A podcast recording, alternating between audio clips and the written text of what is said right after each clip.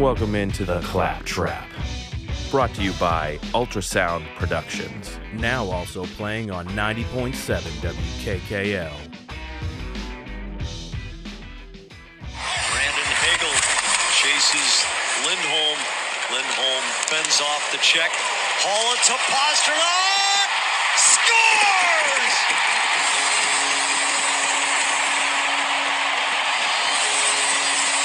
The play starts 200 feet away.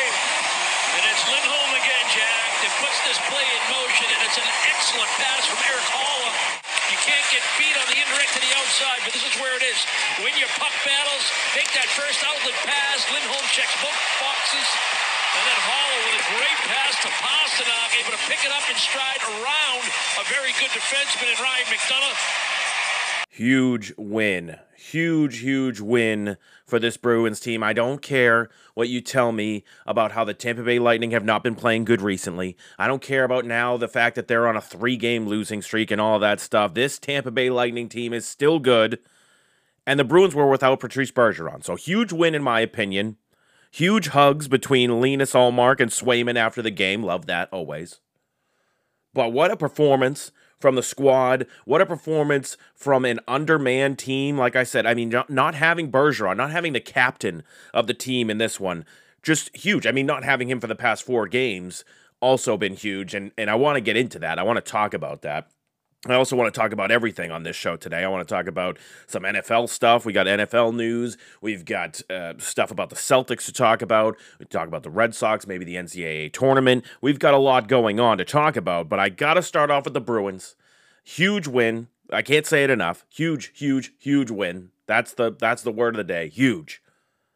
It was uh, massive to get this moment out of the way or get this this win out of the way because like I said, not only were you undermanned, but now you have officially moved into third place in the Atlantic Division and have an actual chance to get to the number two seed in the division if if we can get ahead of the uh, the Maple Leafs, which is definitely possible. You got a game against them coming up, uh, which is going to be huge as well. I, I mean, there's only what 19 18 games left in the regular season at this point? This is this is it. This is what we got to do. We got to win all these games. So yes i'm going to continue to call these regular season games huge because they matter so much right now. I think it is so important to get to that number two seed and be facing I, i'm okay with facing the uh, the the maple leafs.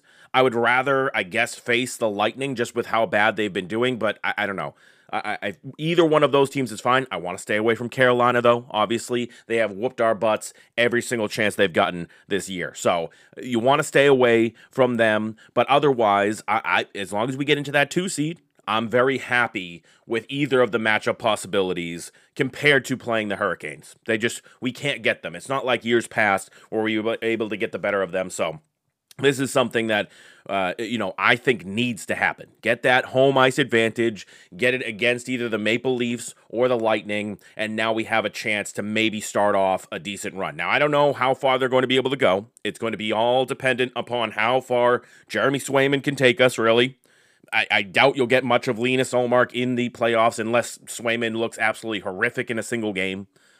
But I, I it was a great game. It was a it was a fun game to watch all over the place. You had, uh, you know, kind of a back and forth. You had Pastrnak getting, I believe, his 12th hat trick of his career, which was huge.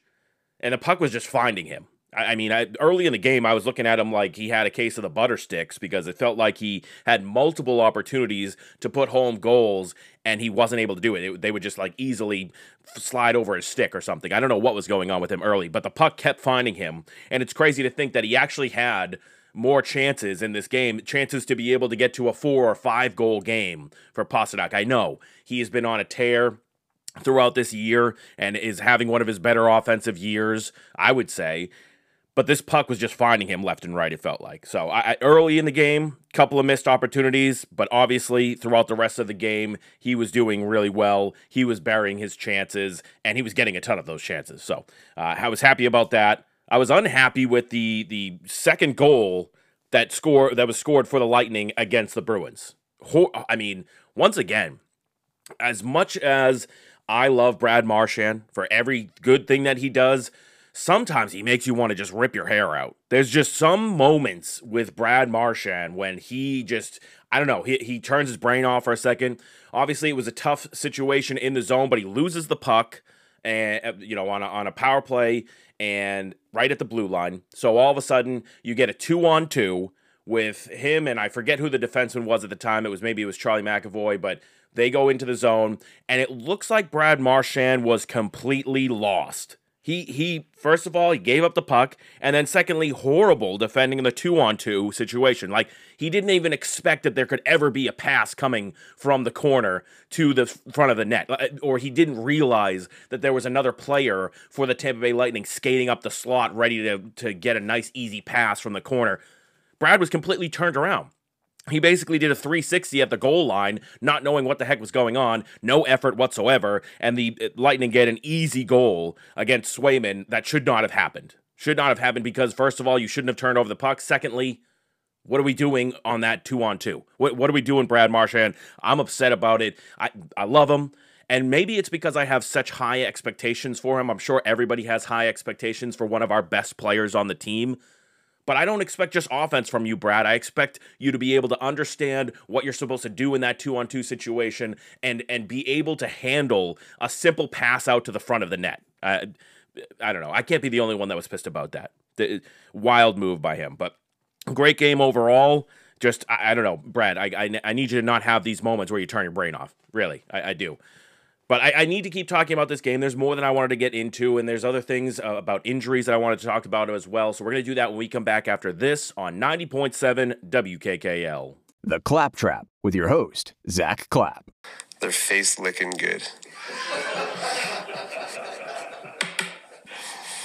Can I say that? I don't even know. If I can, I'm sorry. All right, nobody's saying he's not funny, right? Brad Brad is great. Brad is the guy, I say this all the time, that you love him because he's on your team, but you would absolutely hate him if he was on another team because of all of his antics, the face licking, the stupid penalties, the stuff that he does that's kind of considered cheap shotting or whatever you want to talk about. He's a smaller guy, so he likes to bend over and try and get guys flipped over his back in situations. He does it all.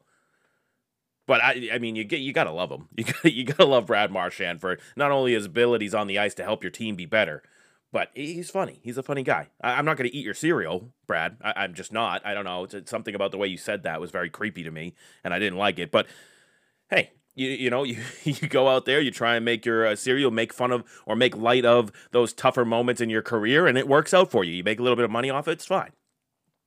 So I, I don't know. I the, the Brad Marchand tale is such a weird one for me because, like I was complaining in the last segment, there are moments where he makes me want to rip my hair out. Uh, you know, and he he does stupid, silly moves. You could go back to that Stanley Cup game where he just will he won't he get off the ice, and he did, and just gave up an easy goal. Then you have you've had moments this season where I've been pissed off about him in his play. You had a clear moment in that game against the Lightning where he gives up the horrible goal, and I, I don't know. There, there's good and there's bad with Brad Marchand, but there's no doubting that he's funny. He's a funny guy. Nose face killer is a funny guy. But this game was great. It was just a great overall hockey game. Obviously, we because we won, but I think that the the overall product that you got to watch for just watching a, a hockey game, any casual hockey fan would have loved this product that was out there. It was just a hard fought battle. There was a lot of great things, and then as a Bruins fan, you were extremely excited because of the fact that you had Hampus Lindholm for the first time coming into the game, playing for the Bruins, and doing really well. He, was noticeably good in this game. You heard uh, in that first segment, the leadoff clip, he had the the hockey assist, the second assist on that goal for Pastrnak, where he was doing he did a great job collecting the puck behind the net. Nice little outlet pass to Haula. Haula with the indirect pass off the boards, right to Pastrnak. Pastrnak with kind of a lazy backhand that beats uh, uh, Vasilevskiy for for the Lightning. But hey, whatever, it worked. So you know, you you take it. And I mean, first of all, that Haula pass was insane. By the way, the indirect pass off the boards, perfect to to Pasta. I, I, crazy pass, crazy pass. But Hampus, I'm happy. I'm, I'm happy with him. I'm happy with the way that he worked with Charlie McAvoy. I'm happy with what he allows us to do from the the defensive end. Uh, I, you know, he's an offensive guy, but he was also showing his physicality. He had some good hits in the game as well. So I was very happy with him overall. I just think that he is a good fit for this team. So it's great that we were able to shore up that defense and get to this point. I mean, we were we were dominating the Lightning at points in this game. There was there was moments where we were up 30 to 17 shoot uh, on shots. Things like that. Now, I, I don't know. Some games, I, have said this in the past. Sometimes you outshoot the team by a ton, and it's just little dribblers that get to the net that that count as shots that aren't really shots. But sometimes you have legitimate opportunities all over the ice. We had a good amount of opportunities to score in this game, and you just were getting stoned by a really good goalie. In all honesty, that was ha- happening right there. But it was such a huge win. It was such a big game to me because of the fact that you didn't have Patrice Bergeron. I mentioned that in the first segment. Patrice Bergeron not playing in this game was huge for me because you were able to stay, uh, you know, lockstep with the Tampa Bay Lightning, who, once again, I don't care that they've, whatever, they've lost six out of their last eight or whatever it is. They've, they're on a three game losing streak, all that stuff. They still have the abilities to be a dominant team. Stamkos still out there absolutely destroying us in moments, and I'm surprised that he didn't score uh, at, at certain times in that game. They have a lot of great players that are going to be tough to play in the playoffs. And and that's why, you know, I, I did say that I'd rather have the Lightning over the Maple Leafs, but man, either one of them is still going to be tough. They have great offensive weapons to be able to just score whenever they need to. So I, I it's going to be tough regardless, but I would rather that than playing the Her- Carolina Hurricanes. I think we all would. In this game, though, I, I in really, in all honesty, I've been, uh, or I guess over these last four games, I've been really happy with the ability of just somebody like Tomas Nosek to be able to step up and, and be really good at the faceoff dot. Something that is a huge part of Bergeron's game, being great in that faceoff. He had some, Nosek had some big faceoff wins in this game. He's had some big faceoff games since Bergie, Bergie's been out. So, I mean, I need, we need Bergeron back. I'm not trying to say that we don't, but it's been nice to see other players step up and carry the load for what he was great at doing. And so I don't know. Eh, the, the, the only real thing that's going on here that's a huge problem for this Bruins team right now is the fact that Bergeron is still out. Uh, we're, we're still questioning what the heck is going on with him and his elbow. It was an, an elbow infection, uh, supposedly, that started this whole thing. He had surgery to correct it, whatever they needed to do, clean it out, scrape it off, whatever they had to do with the infection, they got rid of it. And he's still missing games. And you're talking about a 36 year old, 37, whatever year old guy who's already com- contemplating retiring. And now he's dealing with this infection that's keeping him out at this point in the season when we really need him down the stretch. It's tough. It's, it's, I mean, I'm not saying that he's not going to come back. I'm assuming that he will come back, but I don't know. I was just getting so excited from getting the Hampus Lindholm trade happening. I'm starting to think, uh, man, we're starting to really, we got in a, a, a really huge piece especially on the defensive side, to pair with McAvoy and just to have shore up that defense, that maybe it's going to convince Bergeron to at least come back for one more season. But I don't know. When you have stuff like this happen to you in your career, or at the end of your career, I should say, when you're this old, is it it makes it creep into your head a little bit more like, is it worth it to go back out there? And he has had some horrific injuries over his career, and he's played through majority of them. So I don't know. It, it's that's the one thing that I'm really worried about. I'm sure that's the one thing that most Bruins fans are worried about right now. We need the captain back, obviously, for a playoff run, and I'm assuming that he will be back. But it's a lot of question marks happening because, once again, the NHL does not give you any information about injuries really they barely give you usually it's just either it's an upper body injury or a lower body injury that's all you get most of the time so i mean i'm surprised that we even found out it was an infection in his elbow you know, I, I'm surprised they didn't just say upper body injury. He's still day to day, whatever it is. So I don't know. I'm worried about that, but otherwise, I'm, I'm feeling really great about this team. I'm feeling really great, and we're going to see how things go as they continue to progress towards the end of the season here. All right. We got to move on now. I'm going to start talking about the Celtics when we come back after this on 90.7 WKKL. The Claptrap with your host, Zack Clapp. Richard hustles back into the play. Richard working that defense. He Here sure he is was, right yeah. here. Oh, yeah. This is a great possession to watch. Oh, yeah. They get it. Oh, good play. Right. For two. And Quin Snyder has called another timeout. Look look at Marcus Smart comes right out. Let's watch him on the defensive end. Look at him move his feet. Ah, stop it. Watch him get up. You ain't going middle on me this time. Nope. I'm telling you. I'm telling you where to go. Jordan Clark said, you know what? You can just have the ball here. I don't want it. the defense of this team, the defense of this team is crazy. I, I, mean, to do it against the Utah Jazz, a team who I consider to be a, a legitimate Western Conference contender, you know, I, I guess up until that game, really. I, I don't know. It, something about that game knocked them down a tier, in my opinion. And maybe it's just the fact that really the, the Celtics defense is that good. Obviously, they're the best considered statistically in the league, but when you see it on a night in, night out basis, man, ever since they flipped the switch from the trade deadline, this team has been so good defensively. I, they weren't bought into it. You can't convince me that they were bought into it before the trade deadline. They just weren't before before in January when they were under 500 it was there was a lot of iso ball. We talked about this at, at nauseum to start off the season. A lot of iso ball. There was maybe a lot of personalities that were more it, it, into that way. You had guys like Schroeder on the team who didn't really gel well. You had Josh Richardson who I liked him but you know and he was a good locker room presence guy kind of guy but was he great defensively? Eh so you you were missing some pieces. You were missing some uh, uh, enthusiasm off the bench, some a different style of play, and you got that. And you've seen that ever since the Celtics have been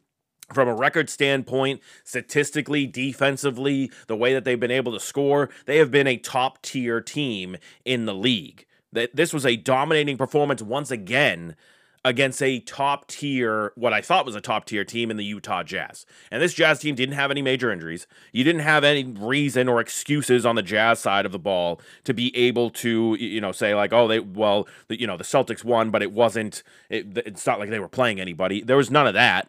It was obvious that the Celtics were playing a fully healthy team, a squad that should have been able to be much more in this game, but the Celtics were able to just take it to them right out the gate. And we've been doing that. We've been having these hot starts. We've been scoring upwards of 37, 38, 39 points in the first first quarter, which is obviously a huge advantage. You come out the gate hot, and that's always going to be a good thing for the team. I mean, it's not like anyone had an overwhelmingly great offensive game for the Celtics either. It was kind of a team team game throughout. I mean, Tatum and Brown both had 26, yes, and they were pretty efficient on those 26 points each, but then you have Rob Williams with the double double, 12 and 10.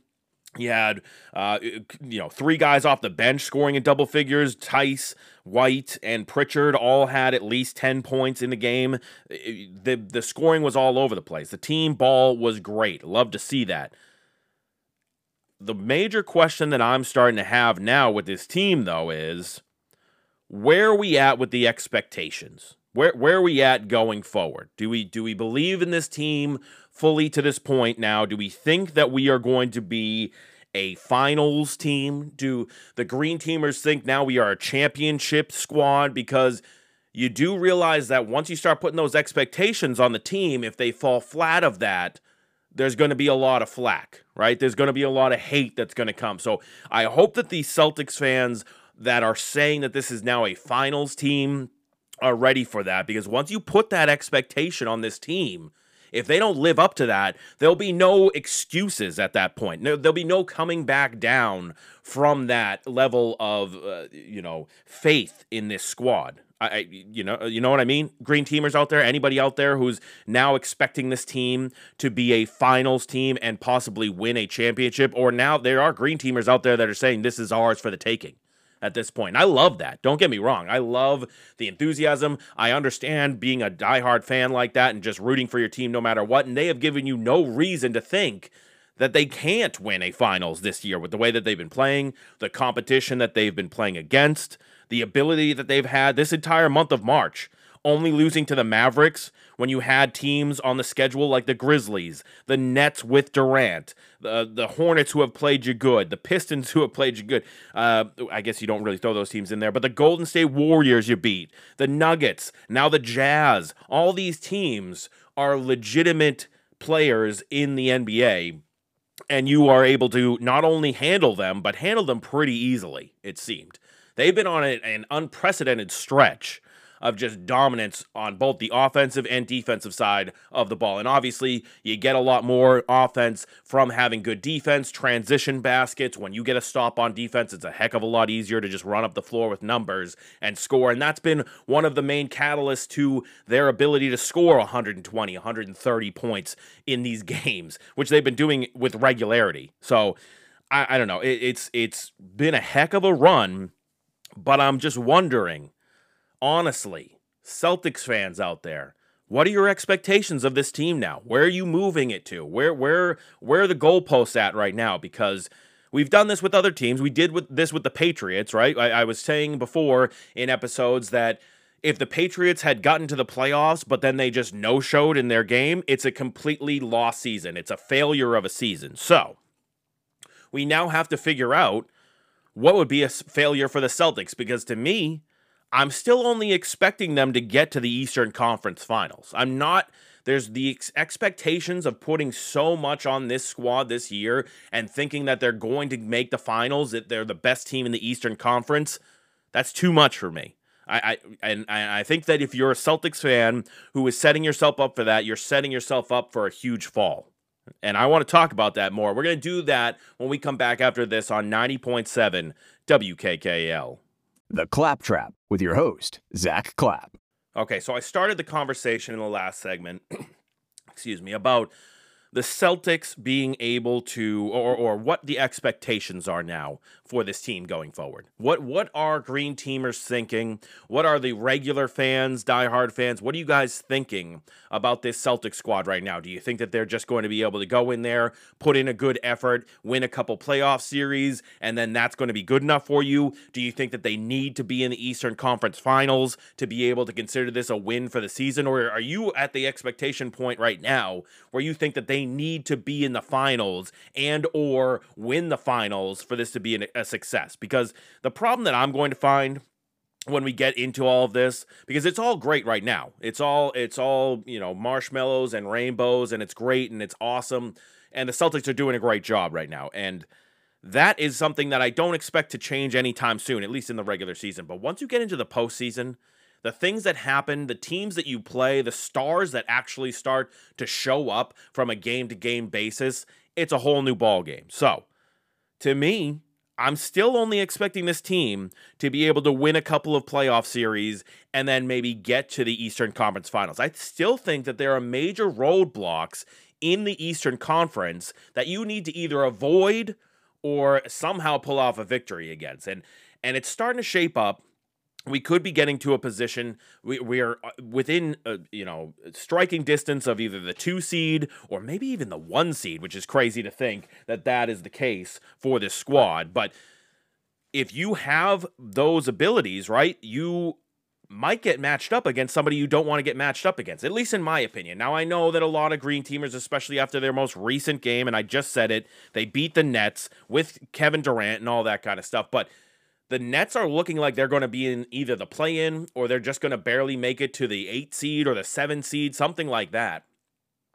Eh, do you want to play that team in the first round if you're a Celtics fan? I don't think you do. I honestly don't.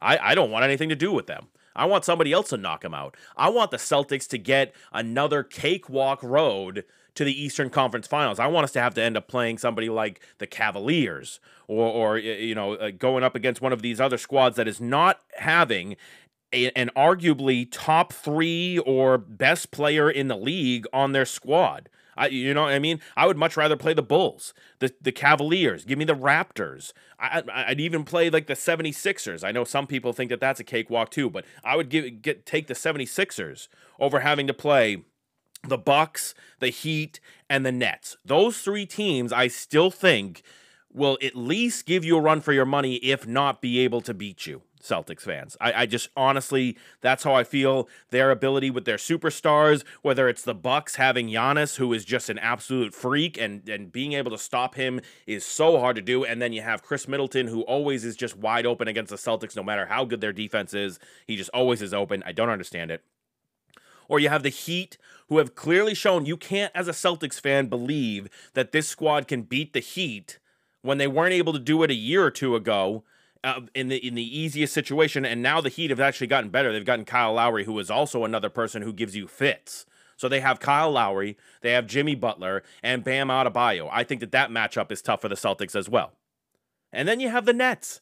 The Nets, who have arguably the best or second best player in the league in Kevin Durant. Whenever he's healthy, he is. You have another top 10 player in Kyrie Irving. I know we all hate him. We all are pissed off about how he is as a person, all this stuff. But especially recently, you have to admit that he has been a top 10 player and now he's able to play in home games as well. I, I want nothing to do with that Nets team. I want nothing to do with them.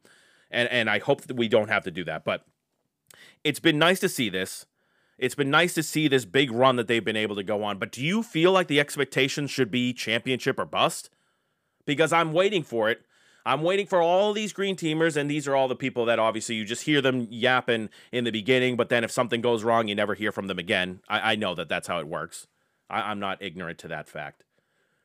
But once we get into this playoffs, my expectations are you win a couple of playoff series and you're good in my book. You good you're good. I, that's fine. You can you can walk away winning a couple playoff series. You do need to win a couple playoff series, but a couple playoff series is fine by me. If you don't make it to the Eastern Conference Finals, but you put in a good effort in the, the second round, I'm fine with that, honestly. But if you're going to give the expectations of they need to be in the Eastern Conference Finals or they need to win the Eastern Conference Finals, they need to win the East, and then they go out there and they kind of fall flat of that, you're going to have to tell me that it's a failure of a season, right? Because I don't want to see you then move the goalpost and be like, well, nobody expected anything of them. Nobody thought that they were going to be able to do anything. They only have Tatum and Brown, blah, blah, blah, all this stuff, because that's the excuse making that'll happen. That'll make it okay. If they win one playoff series and lose in the second round, that people were like, this team is going to win the East. This team is going to vie for a championship. This team is going to win a championship. All of those people We'll just move the goalpost back and say, wait, nobody was expecting them to do anything. Look at what they were like in January. They were under 500 team. This was a great win. This was more than what they needed to do. They did way more than enough for us. I hate that. I hate when people do that. Stick to your guns, people. If you say that it's going to be, if your expectations are here and they don't meet it, eh, say that you were wrong, say that it was a failure, put your hand up and, and just acknowledge that. That's the one thing with sports debating that I hate all the time. I mean, I did it with the Patriots, unfortunately. I had told you if they didn't at least put up an effort in that game against the Bills, it was a failure of the season. They didn't put up an effort, it was a failure of a season.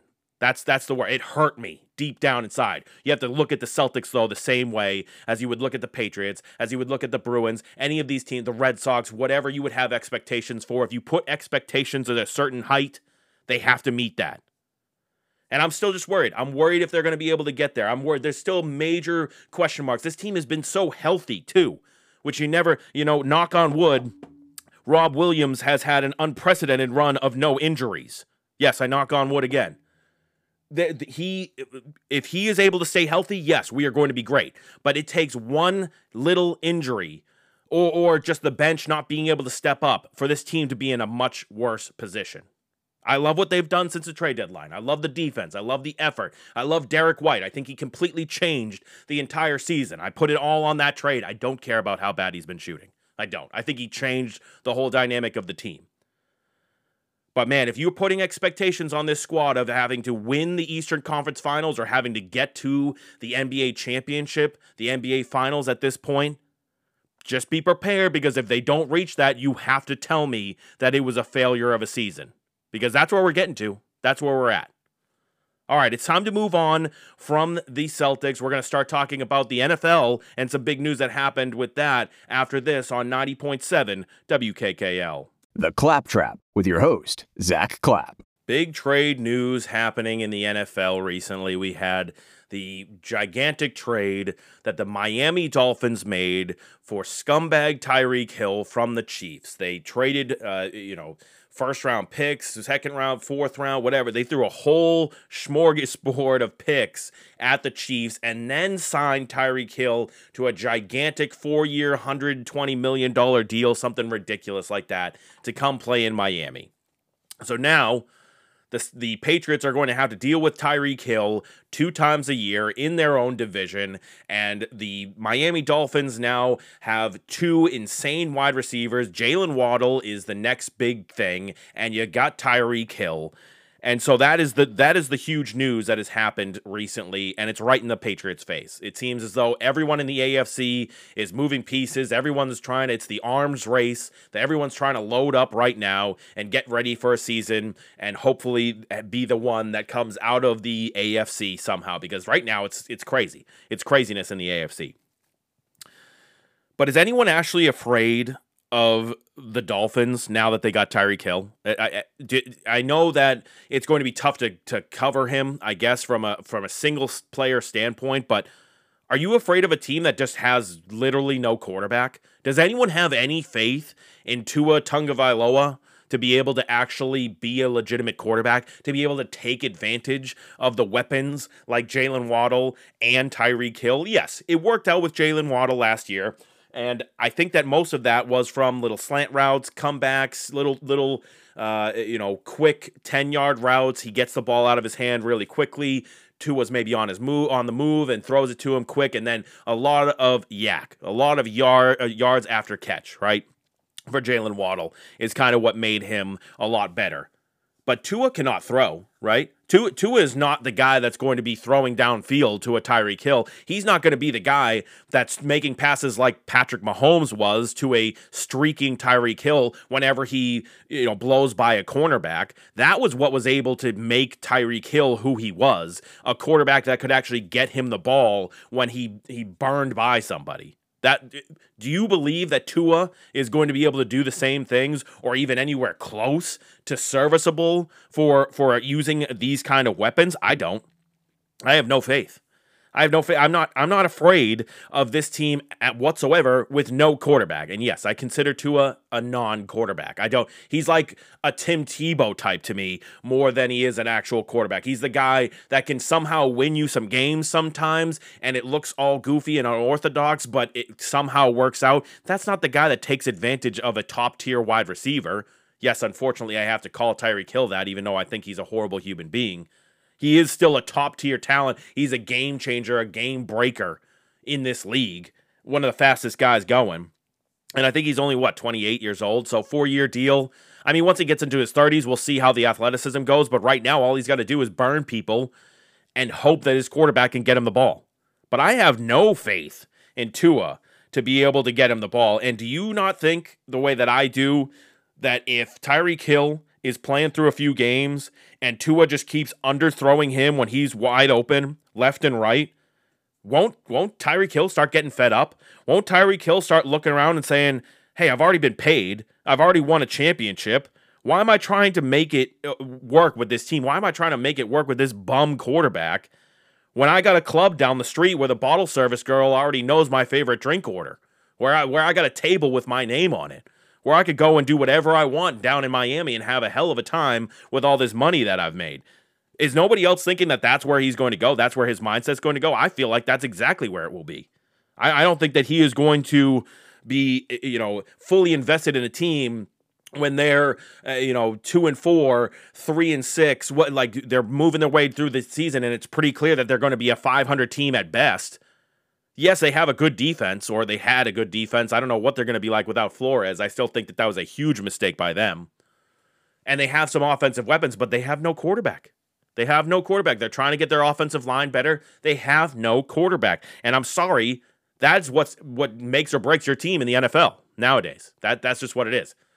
Now, I'm not saying that the, the Patriots are going to like blow them out of the water or anything. I'm still very worried about this Patriots squad, and we're going to talk about that soon. I want to talk about that probably in the next segment, but they are not uh, some team that I'm really worried about that's going to actually vault, uh, you know, vault into a, a possible playoff spot in the AFC. The AFC is way too good to be a team that's just got some weapons and has no quarterback. That's just that's a fact. If the, if you're asking me, the Dolphins should have been focused even more on just bringing Tom Brady in. They should have been moving every single thing they had to the Tampa Bay Buccaneers to just try and get Tom Brady.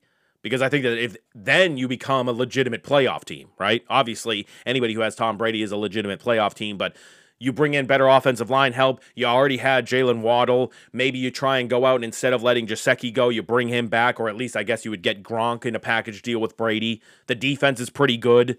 So I, that then all of a sudden the Miami Dolphins are good, but just bringing in Tyreek Hill, I don't know. I'm not. I'm not afraid of that. I'm not. I'm not thinking that that's going to actually make you a good team. And maybe, hey, maybe I'll be wrong. Maybe Tua will take some kind of big step. And, and eh, I'm expecting Mac Jones to take a big step this year. Maybe Tua will take a big step as well. You never know but I highly doubt it. If I had to put a bet on it, I would say that this team is no better than a 500 team with Tyreek Hill or without him. I don't think it makes a huge difference because I don't think that they have a quarterback that can actually get him the ball in the situations that he needs to be able to get them in. Eh, you know, Tua's going to be able to scramble and he's going to be able to dump it off to Tyreek Hill on little 10 yard routes or, or comeback routes or whatever, and, and that's going to be fine. And Tyreek's still going to be able to break some big plays. I'm not going to say he's not going to have highlight reel plays throughout the year, but it's not going to be because he burned him downhill or downfield, uh, burned a cornerback, and then all of a sudden Tua let off a 40 yard pass downfield, hits him right in the hands, and he's just off to the races. That's just not going to happen. So I don't know. Like I said, I'm not necessarily convinced that the Patriots are going to be good, or or I still think that they're going to be better than the Miami Dolphins right now. Uh, just even with Tyreek Hill, just because I think that we actually have a better quarterback, somebody who's going to be able to step into that role even more next year. But I don't know. I, am not afraid of the Dolphins. I'm not afraid of Tyreek Hill two times a year. We'll see how things are going to go. But I need to talk about the Patriots now and what they're actually doing, which isn't much, but it is something. We're going to do that when we come back after this on 90.7 WKKL. The Claptrap with your host, Zack Clapp. Do you have any sense of who will be calling the plays for Mac Jones next season? All right, Laura, I went to my Patriots beat writer drawing board, and this is what I came up with for you. Can you see that right there? I this do. is what I got. I got BB TBD, and let me explain. I got my Bill Belichick BB TBD to be determined. Okay, Bill Belichick, I, I, I got people on his staff, they don't even know who's calling the plays. He probably knows what he's going to do, but he's not even telling people in his own building. Mm. But we can drill down a little bit here and tell you Joe Judge is on the offensive staff. We got Matt Patricia, primarily a defensive coach prior to this year. I'm told he's been involved in the offensive meetings. Nick Caley, a young tight ends coach. One of those three probably going to be calling the plays. But Laura, for now, we mm. got to just go with what we know. BB, TBD. Yeah, Until he says it, it's a guessing game. We've still got major questions on what this Patriots team is doing.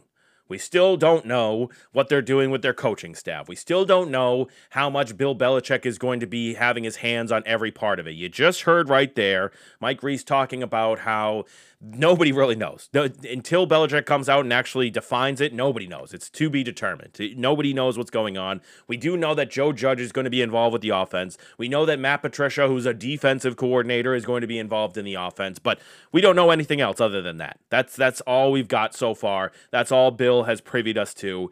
There's nothing.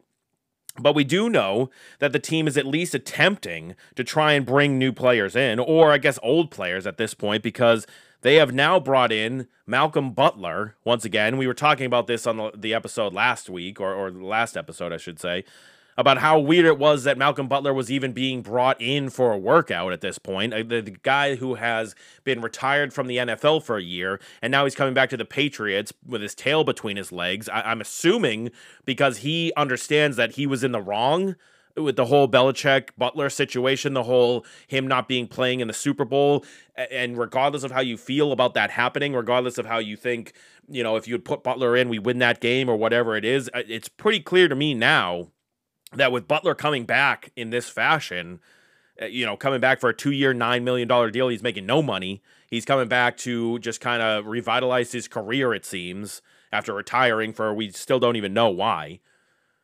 I don't know. To me, that uh, reading into that, that feels like, all right, Bill, I'm sorry. I was kind of a jerk back then. I was doing things that I shouldn't have been doing. I should have just stayed on the path, and I should have just, eh, you know, whatever it was whatever it ended up being. Was it yelling at coaches, pushing coaches? What it like, whatever, or, or curfew things? What he was out too late? Whatever it was. I feel like I'm I'm reading into this obviously, but I feel like this move, him coming back to the Patriots, is him being like, I'm sorry. I know where my bread was buttered. I know what makes me better. It's the Patriots system. I'm sorry, Bill. I'm coming back. I'll do whatever you say. I'll take whatever contract you're willing to give me. Please make me relevant again. That's how I feel about it. And nothing against Butler. I'm sure he's a great guy. I, I, I really don't think anything badly about him. Uh, I know that you got to talk crap when you're a cornerback. I say this all the time. Half of the battle when you're a cornerback is how much crap you can talk. How how much ego do you have? And so Butler became that. Butler went from undrafted to being the Super Bowl hero and then created his ego. And then he was Malcolm Butler, the number one cornerback for the Patriots. And then we got rid of him because we didn't think that he was an actual number one cornerback, just like we didn't think J.C. Jackson is a lockdown number one cornerback. We let him go as well. So I, I don't know. This just to me, it, it's pretty clear that it's a player coming back, tail between his legs, knowing that this is the team for him that's going to get the best out of him to know how to use his skills. And I, I believed in the Titans. I believed in their coaching staff. I thought that they were he was going to be able to, I don't know, get some good coaching from them and still be able to work. He wasn't. He he was not good.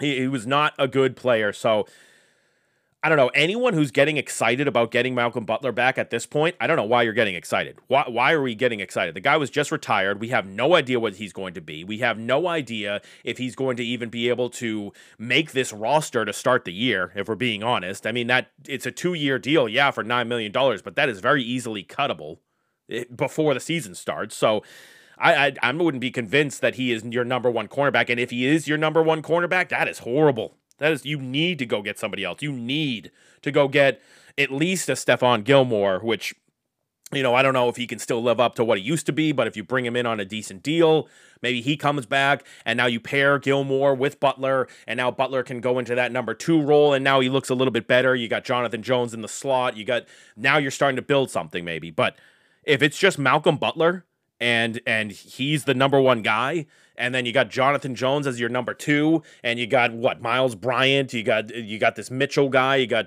uh, who do you have? You have nobody in that secondary really. Yes, you got um, Devin McCourty back to oversee everything, to overlook all of it, but I, I don't know. It, you know, you're gonna have to take a huge step.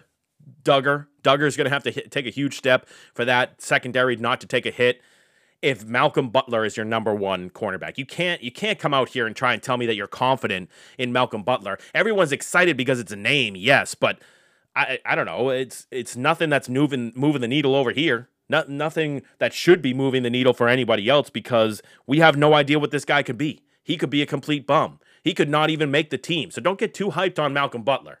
That, that's that's my main point of this entire rant here is don't get too high on him because we don't even know what he's going to be. But I find it funny that he was, you know, coming back, tail between his legs. And, and we're going to see what that means for this team going forward. I mean, this is a team that has not really done a ton yet. We've signed our guys. We got Bentley back. You know, we we we got Devin McCourty back. We got Slater back for some reason. I love Slater, but I still don't really understand that. James Ferentz, Trent Brown, James White. We're signing all of our guys. Brian Hoyer, who's actually the quarterback coach in my opinion. We're signing all of these guys to come back. You went out and you got Mack Wilson uh, in a trade who we'll see how that works out. I hope that that works out really well, but I don't know. There's still a lot of major question marks, a lot of major question marks other than just what the coaching staff is going to be. And once again, like I said last time, there's no way you can be confident in this in this Patriots team right now. You can't. You can't be confident that they're going to be a playoff team, especially with how good the rest of the AFC has gotten, especially with all the quarterbacks that have moved into the AFC and the way everything is looking and everyone is loading up. You can't feel confident about it. I was just ra- ragging on the Dolphins for getting Tyreek Hill in the last segment, and I still don't think that they would be any threat to us, but I don't know. Eh, you're you're. I'm looking at us in that tier. We're we're the ninth or tenth best team in the AFC right now, as it as it stands right now. You need to make some moves. You need to figure some things out. We can't just focus on in Bill we trust right now. You got to figure something else out. You got to bring some other players in, or we're going to be screwed. I I, I don't know. We'll, we'll see how it goes. All right, time to move on once again. We're going to talk about some baseball stuff when we come back after this on 90.7 WKKL. The Claptrap with your host, Zack Clapp. So we're getting closer to the MLB season. We've got spring training games going on, and up until the last couple of games, the Red Sox were rolling in spring training. Now they've lost a couple. Not that it matters, it doesn't at all. But we had some new news come out with the Red Sox, and I wanted to kind of jump into this because I'm starting to get confused about what the path is for this Red Sox team. You go out and we just had the big news about signing Trevor Story, and it's like, okay, they've opened up the checkbook. They're going back to buying players again, and they're going to try and make sure that we are in a good position. But then it comes out that Rafael Devers and the Red Sox still have not made any discussions about a multi year deal going forward. Now, I'm confused because you are also kind of doing the same thing with Bogaerts in a way. He's not ready to go yet. They haven't started any negotiations with him. Obviously, he's going to want to get paid like a top tier shortstop, a 30 million or 35 million dollar a year type of guy like Correa or somebody like that, but Rafi Devers I think is somebody that you can easily get signed for a multi-year deal now and it should be a no-brainer, right? I I I don't know any baseball fans out there that would be upset by us signing Rafael Devers to a long-term deal. Now, the the Red Sox did agree to give him the the uh, they picked up his player option or, or whatever it is for the 11.2 million dollars next season. Devers is going to play for the team in 2023, but they still haven't made any conversations about extending him past that point. So I'm just a little confused. You go out, you give this big contract to Trevor Story. Some people say it's team friendly, but I don't I don't really see it. I mean, it's still a pretty big deal. And then now you've got a guy on your team and I, I get it. You don't have to do it right now but why uh, why not go and and lock him up right now? You know what the new contract stipulations are going to be. You know what the new bargaining agreement is. You know what you can do. Why not go and lock this guy up before the contracts get even bigger for a guy like that uh, and and try and get him out on the team friendly deal he's he's come out and said I am open to the uh, to conversations. This is my home. Obviously, I want to be here. That's quotes from him earlier this month. So Devers wants to play with the team, and he is a pivotal, a very important part of this lineup, I'd say. Yes, he's had his moments with his defense at third base, but whatever, eventually we might end up moving him to first base. Who knows? There's a lot of options that you can make with him. You sign him now, and if you end up losing JD Martinez, Devers can be your DH. He's great. I mean, Devers is great hitting wise. Last season, Devers was an all star uh, for the team, batting 279, had 38 home runs, 113 RBIs. Why do you not want that guy back on your, your roster? I don't I don't understand. So I, am not saying that they're not going to sign him. I'm just a little confused as to why it's taking so long, or why they're why they're kind of playing this game right now. He's 25 years old. Get him on a deal now. Get him signed up. Get bet Bogaerts as well. If you could have an infield that has Trevor Story, Xander Bogaerts, and Rafi Devers for the next three, four, five seasons, why would you not go and do that? You would you would be so dominant. You would keep your team at such a high level from a batting standpoint that it would. I mean, you can go out and get all the pitchers. We're going to need to do that as well, but I don't know. It, I'm just a little confused why it's uh, we're at this point. I'm hoping it's not meaning anything. I'm hoping I'm not reading into this too much. I'm I'm hoping that you know something will come down the pike at, at, at the end of the year or whatever. Obviously, like I said, they picked up the option for next year, so he's going to be able to play regardless for the team. But don't make him go into that season without an extension, please. Don't don't do that again uh, into the next year and let him question what am I doing? What can I get on the open market? Now you're looking at if he has a great year this year and then he's starting to have a great season next year. Why is he going to sign the team friendly deal when he could go and you've pushed him to this point and he could go out into free agency and get a gigantic contract from some team because somebody will pay him. Somebody will do that. And we're the Boston Red Sox. Come on.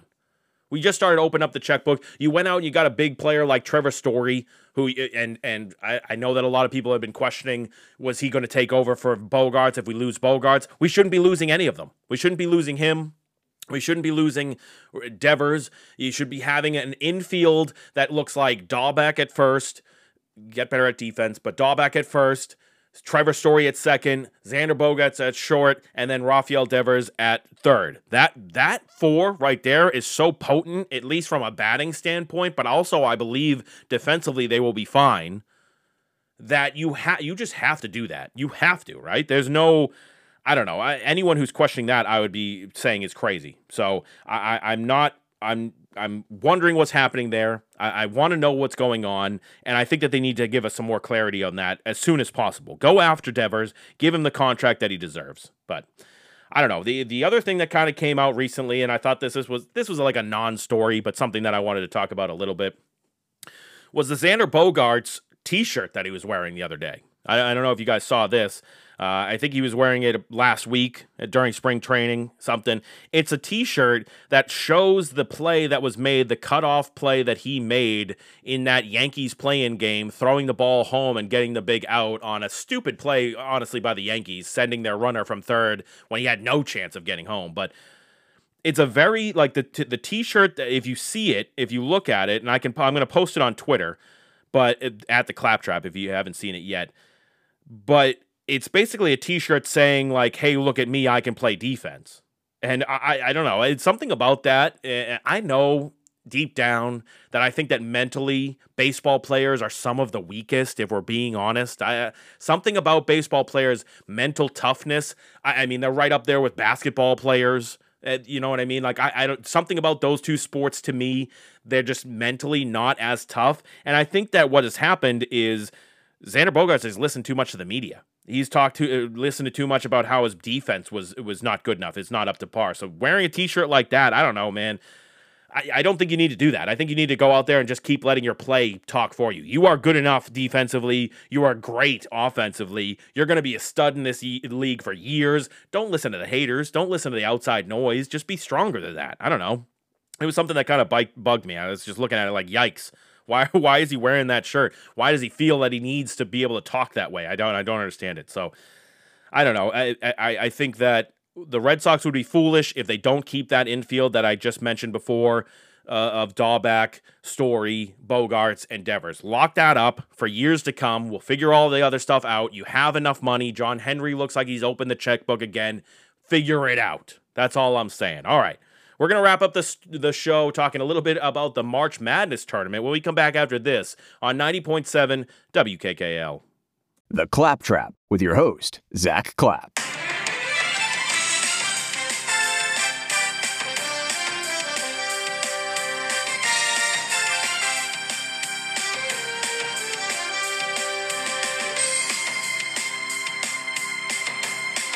We're talking March Madness to finish off the show. A little segment here just to talk briefly about it. I'm not the biggest college sports guy in the world. I'm trying to get more into it. And obviously, I've talked about this before. I think that the March Madness tournament is great because you can be the most casual of casual fans, jump in, do a bracket, and still have the time of your life just watching these college kids do or die by every single shot, living, hanging on every single moment. There's just something about college kids who are not getting paid millions of dollars and the way that they just love the game, they just want to win. All that is just something to me that I, you can't replicate anywhere else. So the March Madness tournament is amazing. I'm a big fan of it. But I got to say, to anybody out there watching or listening and watching along with the tournament and whatnot, is anyone else a little disappointed with this March Madness tourney? I, I don't know. This this one specifically, just uh, to me, having no major buzzer beaters, no major buzzer beater moments is kind of a buzzkill to me.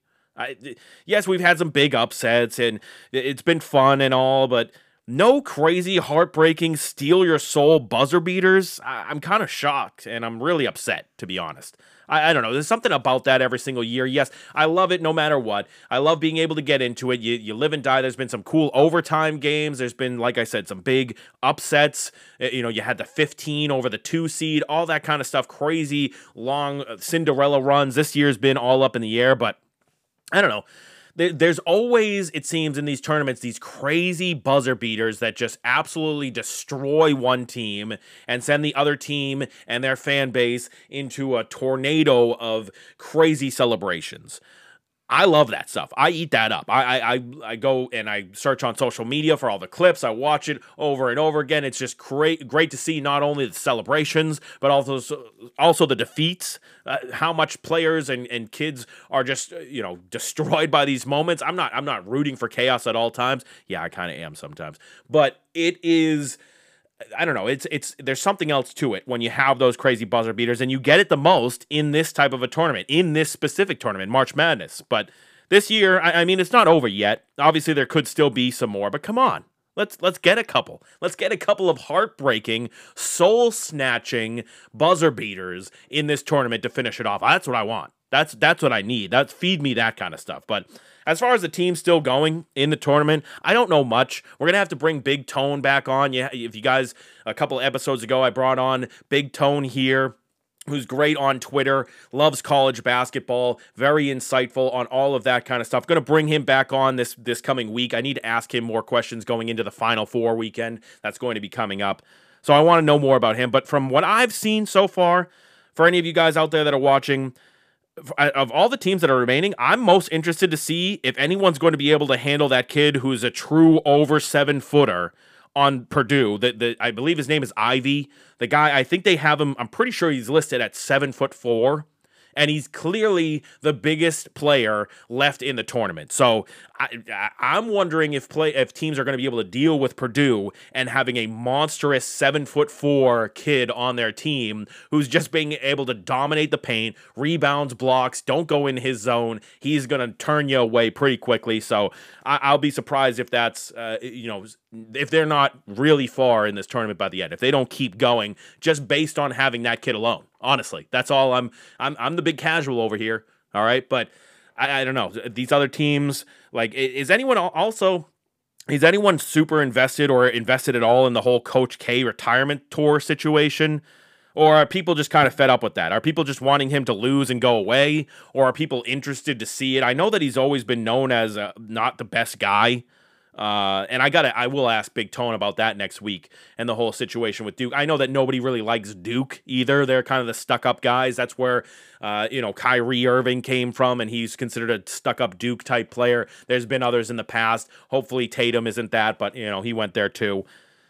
I don't know. Are, are, people invested more in that whole situation? Do they even care about the Coach K situation, or are they, you know, just living and dying by their brackets? I, I don't really know. I, am excited by it. I, my bracket is completely busted. I don't know about you guys. I, am I lost Arizona last night. I lost Gonzaga last night. I lost Texas Tech, who was my champion in my bracket last night. I lost everybody. I don't even. That's that's here nor there because I'm just terrible with this stuff. You should never follow any of my college basketball information. That's why I bring on guys like Big Tone, or I have have my, my buddy Cam who does uh, all of his picks on Twitter as well. I put them out at the Claptrap if you ever want to follow along with that kind of stuff. He's actually pretty dang good at picking college basketball, but I don't know. That that was really just all I wanted to say about the college basketball tournament. I think it's great. I think it's great for casuals. I think if you don't get into it, you're missing out. If you're a sports fan and you don't, if you like any type of basketball and you don't get into the March Madness tournament, I, I think you're missing out. I think you should try it next year. If you haven't this year, it's worth doing. It's just fun. You can do it with your family. Like I said, nobody needs to know anything about college basketball to get involved. It's a lot of a lot of fun to just do it and just have a good time.